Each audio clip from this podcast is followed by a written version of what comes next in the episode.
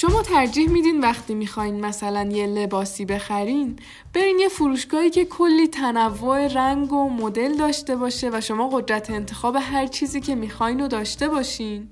یا اینکه برین یه فروشگاهی که تنوعش کمتره یا مثلا از اون مدلی که شما می‌خواین کلا سه چهار تا رنگ داشته باشه. خب جواب این سوال خیلی بستگی به تجربه شما از خرید کردن و البته قدرت تصمیم گیریتون داره. مثلا من خودم تصمیم گیری برام واقعا سخت ترین کار دنیاست. انقدر که مثلا توی همین موقعیت خرید کردن بعضی موقع خریدم چند ساعت طول می‌کشه و در نهایت یا هیچی نمی‌خرم یا اگه مجبور شم و یه چیزی بخرم بعدش میگم که نکنه اگه اون یکی رو می‌گرفتم بهتر بود نکنه اینی که گرفتم خوب نیست. خلاصه که خیلی پروسه سخت و زمانگیریه برام این کار. حالا اگه شما هم تجربتون از خرید کردن مثل من باشه احتمالا گزینه دوم رو توی جواب اون سوالی که اول پرسیدم انتخاب می‌کنین یعنی اینکه ترجیح میدین برین یه فروشگاهی که یه تعداد محدودی رنگ و مدل داره که در نهایت بتونین یه چیزی بخرین ولی حتی حتی اگه جوابتونم این باشه که فروشگاه با تنوع بیشتر رو ترجیح میدین باید بگم که شما هم خیلی مطمئن نباشین که انتخاب این گزینه در نهایت خوشحالترتون می‌کنه. این قسمت می‌خوایم بگیم که چرا اینجوریه؟ چرا لزوما قدرت انتخاب بیشتر داشتن مطلوبیت ما رو بیشتر نمی‌کنه ما رو خوشحالتر نمی‌کنه؟ اگه دنبال بخش اقتصادی و مالی قضیه هم هستین تو این اپیزود می‌خوایم بگیم که چیکار کنیم که بتونیم توی سرمایه گذاری و فعالیت های مالی با بهینه کردن تعداد گزینه هامون تصمیم گیری رو برای خودمون راحت تر کنیم و در نهایت نتیجه رضایت بخشتری از فعالیت های اقتصادیمون بگیریم. موضوع اصلی هم توی این بحث که می‌خوایم قشنگ توضیحش بدیم پارادوکس انتخابه. در کنار این بحث میایم میگیم که چطوری خیلی وقتا نهادها با یه سری از راهکارها میان رفتار و تصمیم گیری ما رو بدون اینکه شاید خودمون بفهمیم جهت میدن.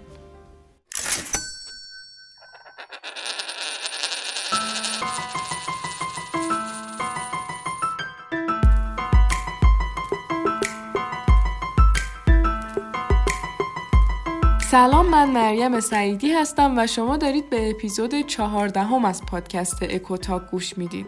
اکوتاک کاری از تیم آموزین مرکز آموزش کارگزاری فارابیه و هر هفته از طریق پلتفرم های پادکست منتشر میشه. ما تو این سری از پادکست ها می‌خوایم یه سری اطلاعات مالی بهتون بدیم که کمک می‌کنه تصمیمات اقتصادی بهتری بگیریم. پارادوکس انتخاب که موضوع امروزمونه خیلی هم واقعا موضوع جالبیه. یعنی شما وقتی اینو بدونین هی تو همه موقعیت هایی که می‌خواین تصمیم بگیرین یاد این موضوع میافتین. شاید خیلی وقتا هم نتونین راجبش کاری کنین ولی همین که می‌دونین یه همچین چیزی وجود داره باعث میشه که بدونین شما الان درگیر این مسئله این. پس باید یه جوری خودتون رو نجات بدین. حالا یعنی چی پارادوکس انتخاب یا تناقض انتخاب؟ اصلا برای چی بهش میگن پارادوکس؟ این موضوع یعنی اینکه شما فکر می‌کنین اگه گزینه های بیشتری برای انتخاب داشته باشین در نهایت مطلوبیتتون بیشتر میشه. منطقی هم هست یعنی اینجوری نیست که بگم اشتباه فکر می‌کنین چون اقتصاددان ها هم همیشه همینو می‌گفتن. یعنی می‌گفتن هر چی ما به یه آدمی قدرت انتخاب بیشتری بدیم اون آدم مطلوبیتش بیشتر میشه خوشحالتر میشه احساس رضایت بیشتری می‌کنه. ولی بعد مثل همیشه اقتصاددانهای رفتاری اومدن رفتار مردم رو توی دنیای واقعی نگاه کردن. دیدن نه مثل اینکه همیشه هم اینجوری نیست. و خیلی موقع ها آدما با گزینه های بیشتر فقط گیجتر میشن و نمی‌تونن درست تصمیم بگیرن. بعد این مسئله که هی به شک میافتن و مطمئن نیستن راجع به انتخابشون اذیتشون می‌کنه آدم ها رو و مطلوبیتشون رو. اتفاقا برعکس چیزی که اقتصاددانا فکر می‌کنن پایین میاره. همون مثال خرید کردن رو که گفتیم در نظر بگیرین. یه گروه تحقیقاتی به سرپرستی آقای مارک لپر و خانم شینا آینگر اومدن یه آزمایشی طراحی کردن. توی فروشگاه بزرگی دو تا قرفه تست مربا گذاشتن. یکی از این قرفه ها تنوعش خیلی زیاد بود و 24 تا طعم مربای مختلف رو داشت و یکی از قرفه ها فقط 6 تا طعم رو ارائه می‌داد. اومدن بررسی کردن. دیدن که از بین کسایی که از کنار این قرفه ها رد می شدن 60 درصد آدما جذب اون قرفه با تنوع بیشتر شدن و 40 درصدشون فقط جذب اون قرفه با تنوع کمتر شدن. ولی نکته جالب قضیه اینجاست که از بین اون کسایی که جذب قرفه با تنوع کمتر شدن سی درصدشون خرید کردن از اونجا. ولی از بین کسایی که جذب قرفه با تنوع بیشتر شدن فقط سه درصدشون خرید کردن.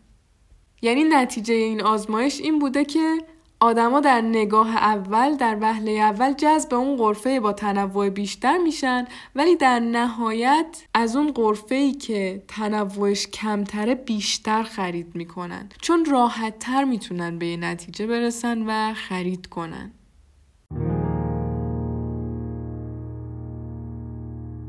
حالا علت این قضیه چیه؟ چرا ما توی شرایطی انقدر تصمیم گیری برامون سخت میشه؟ چون که ما وقتی می‌خوایم بین دو تا یا چند تا گزینه انتخاب کنیم چیکار می‌کنیم؟ میایم میگیم که خب من اگه اینو انتخاب کنم این گزینه رو انتخاب کنم چه چیزی به دست میارم و چه چیزی رو از دست میدم؟ در واقع ما با این کار داریم هزینه فرصت از دست رفتمون رو محاسبه می‌کنیم. مثلا فرض کنید شما یک میلیون تومن پول دارین. با این پول می‌تونید یه پیرهن یه میلیونی بخرین یا بجاش یه تیشرت از یه برند معمولی تر و یه شلوار بخرین. حالا شما باید ببینین کدوم یکی از این انتخاب ها یعنی یه پیرن یه میلیونی یا اینکه نه یه تیشرت و شلوار بیشتر شما رو خوشحال می‌کنه. و بین اینا انتخاب کنید اگه پیرهن یه میلیونی رو انتخاب کنید هزینه فرصت شما میشه اون تیشرت و شلواری که نخریدین و از خریدش صرف نظر کردین. حالا نکته اینجاست که اقتصاددانهای رفتاری اومدن دیدن ما خیلی وقتها نمی‌تونیم دقیق محاسبه کنیم هزینه فرصت از دست رفتمونو یا به زبان ساده خیلی وقتا نمی‌دونیم چی ما رو بیشتر خوشحال می‌کنه. بعد اومدن گفتن علت این قضیه چیه؟ چرا خیلی وقتا ما خودمون نمی‌دونیم چی خوشحالمون می‌کنه؟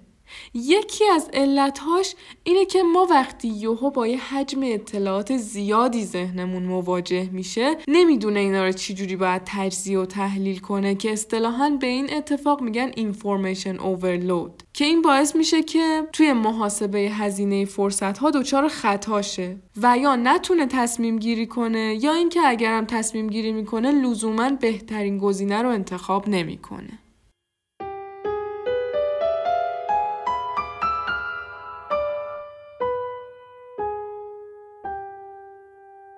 خب حالا که فهمیدیم پارادوکس انتخاب چیه می‌رسیم به قسمت کاربردی تر قضیه.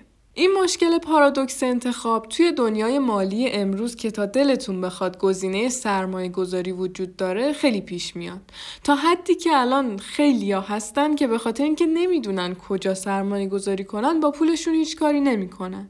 آقای بری شوارز توی کتاب پارادوکس انتخاب میگه که یکی از همکارای من به اطلاعات شرکت ونگارد که یه شرکت خیلی بزرگ سرمایه گذاری دسترسی پیدا کرده بود و متوجه شده بود که با هر ده تا صندوق سرمایه گذاری که این شرکت به صندوقهای دیگش یا در واقع به گزینه های قابل انتخابش اضافه می کرد از تعداد کارمندهایی که درآمد بازنشستگیشون رو توی این صندوق ها می‌تونستن سرمایه گذاری کنند دو درصد کم می شد. این یعنی که هرچی گزینه ها بیشتر می شده کارمندای این شرکت ونگارد انتخاب براشون سختتر می شده و هی تصمیم گیری رو به فردایی که هیچ وقت نمی اومده موکول می کردن. خب این دو تا طبعات داشت برای این کارمندا یکی این که خب در نهایت برای بازنشستگیشون هیچ پولی نداشتن یا در واقع پول خیلی کمی داشتن یکی این که اینا سالانه داشتن از پنج هزار دلاری که می‌تونستن از این شرکت بگیرن صرف نظر می‌کردن به خاطر اینکه نمی‌تونستن تصمیم بگیرن که کدوم صندوق رو انتخاب کنن.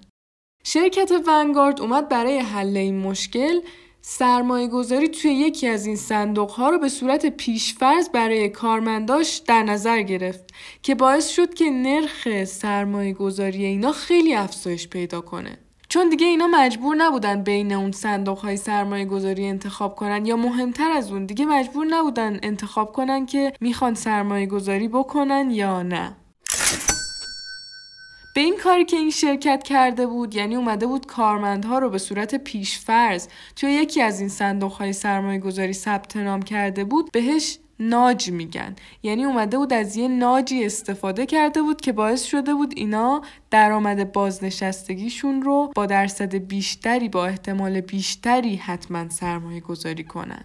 حالا این قسمت می‌خوایم اول یه توضیح کوتاهی راجع به ناج تئوری که البته توی اپیزود 6 هم توضیح داده بودیم راجبش بگیم و بعد چند تا مثال بزنیم از این ناج ها و بیایم کاربردشون رو توی سرمایه گذاری و دنیای مالی بیشتر توضیح بدیم.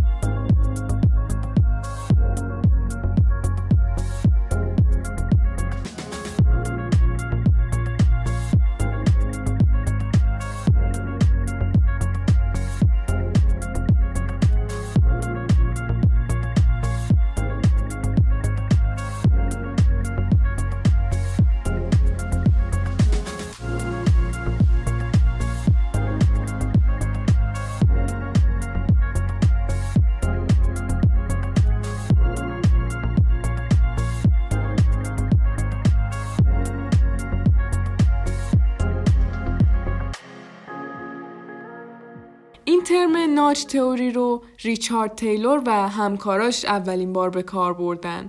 ناچ توی لغت به معنی تلنگر یا سقلمه است که کتاب ناچ تئوری هم با همین اسم ترجمه شده با اسم سقلمه. این ناچ ها کاربردشون اینه که میان از بیرون یه کاری می‌کنن که تصمیم های ما به یه جهت خاصی سوق پیدا کنه. خیلی وقتها این ناچ ها رو یکی دیگه برای ما می‌ذاره. مثلا دولت یک کشور برای اجرای بهتر یه سیاستی که طراحی کرده از این ابزار استفاده می‌کنه برای مردم.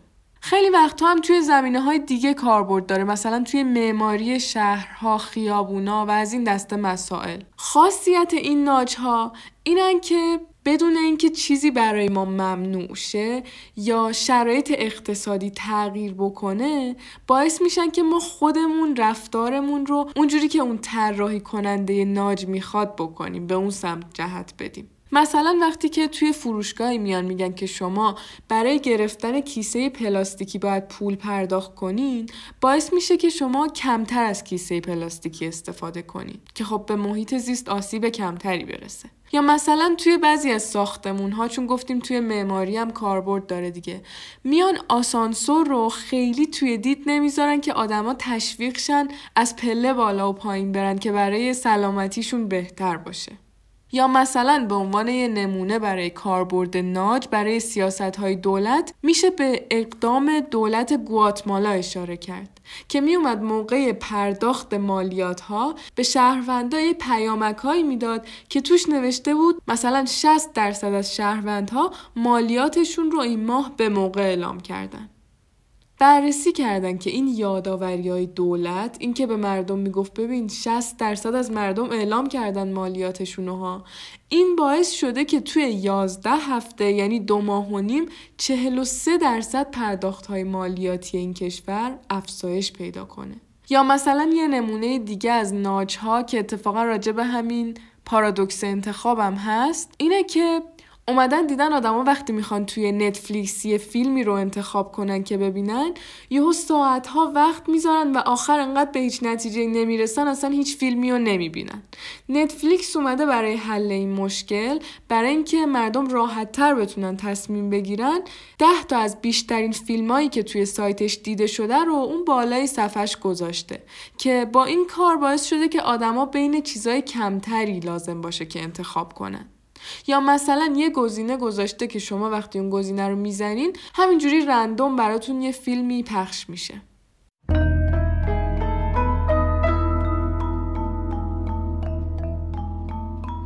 یا مثلا این ناج ها توی منوی رستوران ها هم کاربرد داره. چجوری؟ اینجوری که یهو چهار صفحه لیست غذا خب خیلی سخته بینشون انتخاب کردن. معمولا میان کنار این منوی اصلی یه منوی سراشپزم می‌ذارن که مثلا چهار پنج تا غذا توشه. که خب دو تا دلیل داره.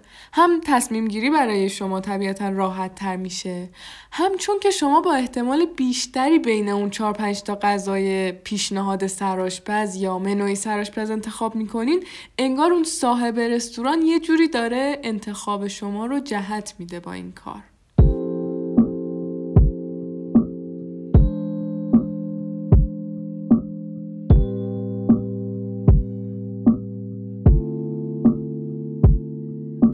رسیدیم به بحث سرمایه گذاری. توی بحث سرمایه گذاری میگن که یه مشاور مالی خوب لزوما مشاوری نیست که بیاد همه گزینه ها رو به کسی که می‌خواد سرمایه گذاری کنه با جزئیات بگه.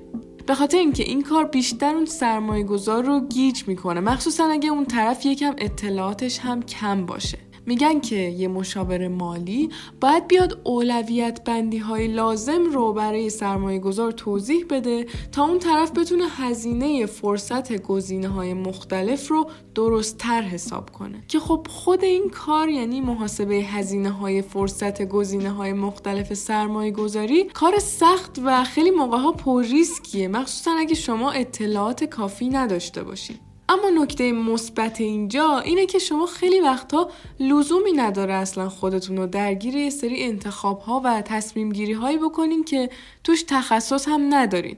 یعنی ما توی انتخابای عادی زندگیمون که نمی‌دونم خرید لباس و غذا خوردن و ایناست کلی دچار سختی میشیم. آخرش هم میگیم کاش یه چیز دیگه انتخاب کرده بودم. حالا وقتی قضیه تخصصی تر میشه و بحث سرمایهمون وسطه که خب منطقی تر اگه یه آدم متخصصی می‌تونه برامون این کار رو انجام بده بدیمون این کار رو بکنه. این آدم های متخصص که یا از طریق سبدگردانی یا مدیریت پورتفو یا از طریق مدیریت صندوق های سرمایه گذاری میان یه سری سهام رو انتخاب می‌کنن برای اینکه دچار اون مشکل اینفورمیشن اوورلود یا اطلاعات زیادی که تجزیه و تحلیل رو برای ما سخت می‌کنه نشن خیلی کلی بخوام بگم میان با یه سری ماتریس تصمیم گیری بر اساس اون شاخص ها و معیارهایی که خودشون در نظر گرفتن میان به انتخاب های مختلف که اینجا حالا مثلا سهام های مختلفه یه وزنی میدن و در نهایت با اطلاعاتی که از هر کدوم نوشتن توی اون جدول ها و بهشون امتیاز دادن یه تعداد سهم رو انتخاب می‌کنن. حالا شما اینجا می‌تونین از طریق همین صندوق ها و سبدگردانی و کلا سرمایه گذاری غیر مستقیم سرمایهتون رو تخصیص بدین. یا اینکه خب اگه اطلاعاتتون کامله و می‌خواین خودتون سرمایهتون رو مدیریت کنین باید حواستون فقط به یه چیزی باشه. اونم اینه که منابعی که ازشون اطلاعات یا حالا سیگنال دریافت می‌کنین رو محدود کنین. که باز یهو با اون حجم اطلاعات زیاد مواجه نشین که ندونین در آخر چی کار باید بکنین. پس همیشه سعی کنید یه تعداد محدودی منبع معتبر داشته باشین. در نهایت باید بگیم که دنیای مدرن با شعار آزادی بیشتر داره ما رو با گزینه های بیشتر و متنوعتری روبرو می‌کنه که خیلی وقتها جز سردرگمی و نارضایتی برای ما چیزی نداره. کاری که ما می‌تونیم بکنیم اینه که تا می‌تونیم از این فرهنگ مصرفگرایی که دنیای اطرافمون خیلی وقتا ناخداگاه ما رو به سمتش سوق میده دوری کنیم و ببینیم که واقعا الان چیزی که بهش نیاز داریم آرامش بیشتره یا مصرف بیشتر؟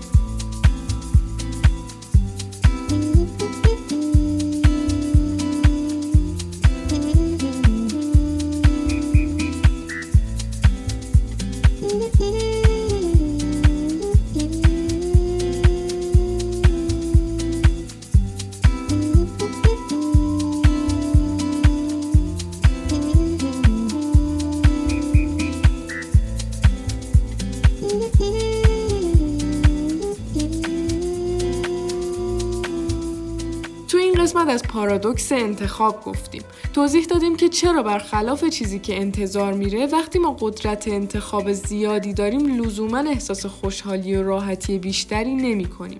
این مشکل توی خیلی از موقعیت های زندگی که توی اونها باید تصمیم گیری کنیم برای ما مشکل ایجاد می‌کنه علت این مسئله هم اینه که ذهن ما خیلی وقتها به خاطر حجم اطلاعات زیاد نمی‌تونه درست هزینه فرصت گزینه های موجود رو محاسبه کنه و بفهمه که چه انتخابی در نهایت رضایت و مطلوبیتش رو بیشتر می‌کنه. بعد از اون اومدیم ناج تئوری رو توضیح دادیم که برای خیلی از مشکلهای ما توی زمینه تصمیم گیری سری راهکار ارائه داده بود. توی ادامه بحث گفتیم که توی دنیای مالی این مشکل به خاطر تعداد گزینه های زیاد سرمایه گذاری برای ما ایجاد میشه که راهکارش اینه که ما اطلاعاتمون رو توی این زمینه از طریق منابعی با تعداد محدود و معتبر افزایش بدیم یا اینکه پولمون رو به کسایی که خودشون توی این زمینه تخصص دارن بسپاریم